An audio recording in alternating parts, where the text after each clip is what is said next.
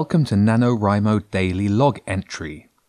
This is a short podcast for each day in November to help keep me, keep me honest at NaNoWriMo this year. My name's Tom, and I'm a guy from Brighton who likes writing. For this Nano, I've been writing a middle grade urban fantasy novel, and it's the fourth in a series, so I had some characters and settings sorted already.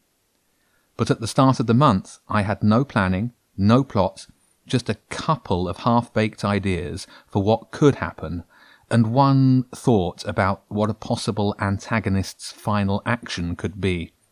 But I managed to word it out, sit it out, think it out, and produce a plot and 24 possible chapters.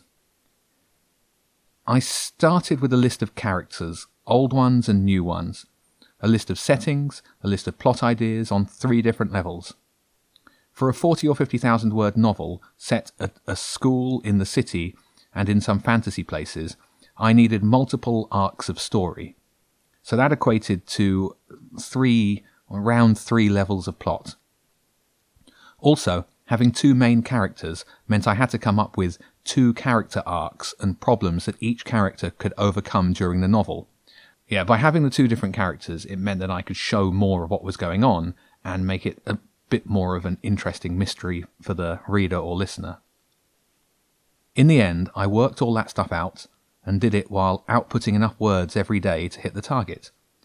I ended up with two and a half thousand words of notes and plot and a table of 24 chapters to track each story arc through the book. And currently, I, I kind of hit out at about 45,500 words, plus the 2,500 notes words, plus at least four or 5,000 other words that I've written this month on unrelated things. So I'm definitely at the 50,000 nano mark already. NaNoWriMo daily log entry for day 22. High points. I completed the second draft of the chapter 2 today. It's not exactly right. I'm not there's two possible points in it that I could use as a as a cliffhanger or a kind of nice hook ending for this chapter. So each chapter that I'm writing, I want to have, uh, I want it to be kind of like a like a series, like a well-rounded episode, with a nice start and some kind of hooky ending. And there's two places this could be. One of them is a better hooky ending, but it might make the chapter too long. So there's going to be a few things on this second draft process that I figure out as I go, uh, and exactly where the chapter breaks are um, I've got to kind of work that out, or might have to move things between them.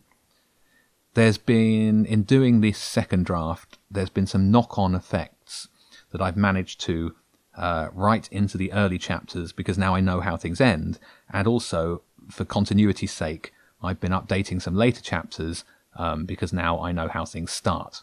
So that's been quite nice to do. Low points. I need to get a move on with the second draft I'd like to have the whole second draft complete for a few beta readers by the end of the month, or the beginning of December at least. I've got no idea how many words I wrote today. I did lots of editing, wordsmithing, and tweaking for continuity, but that doesn't equal in any way a high word count, and I haven't set my documents up in any way that I can track that. So I'm going to work out how many words in editing by looking at the total word count at the end once I've finished an excerpt from chapter two. I might already have done some of this part in in the, from the first draft stuff. Anyway, this is second draft. It's all up there, James said as they walked across the stage behind the others. The lighting booth. All the cables from the lights are running towards it. He pointed at a gap in the seating at the very back of the balcony. We'll never be able to sneak up there without people noticing. Jenny didn't respond. She was gazing around the hall, probably daydreaming about dancing in front of the prince and princess, James thought. These cables aren't going the same way, Jenny said, pointing at a smaller set of lights by the side of the stage. They're going the other way. Look. The lights were between the two sets of curtains, supported by an old scaffold. The housings looked older too, made of a gold coloured metal brass perhaps. James saw what Jenny meant. Their cables didn't track up the walls toward the booth like the other lights, but followed the scaffold down and into a hole in the stage itself.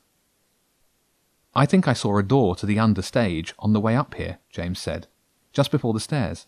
It wouldn't hurt to have a quick look. Cover for me.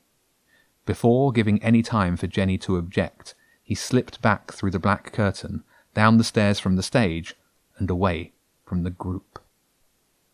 So, interestingly, reading that out, I um, there are some things there that I still need to tweak, which is good that I've read it out. Um, the thing that caught me most in just reading this out for the first time was when he's calling it the understage, the understage. I think um, I'm going to have to think of a different word for that. And always reading things out loud is uh, nice for editing. But that is all I've got time for for this episode.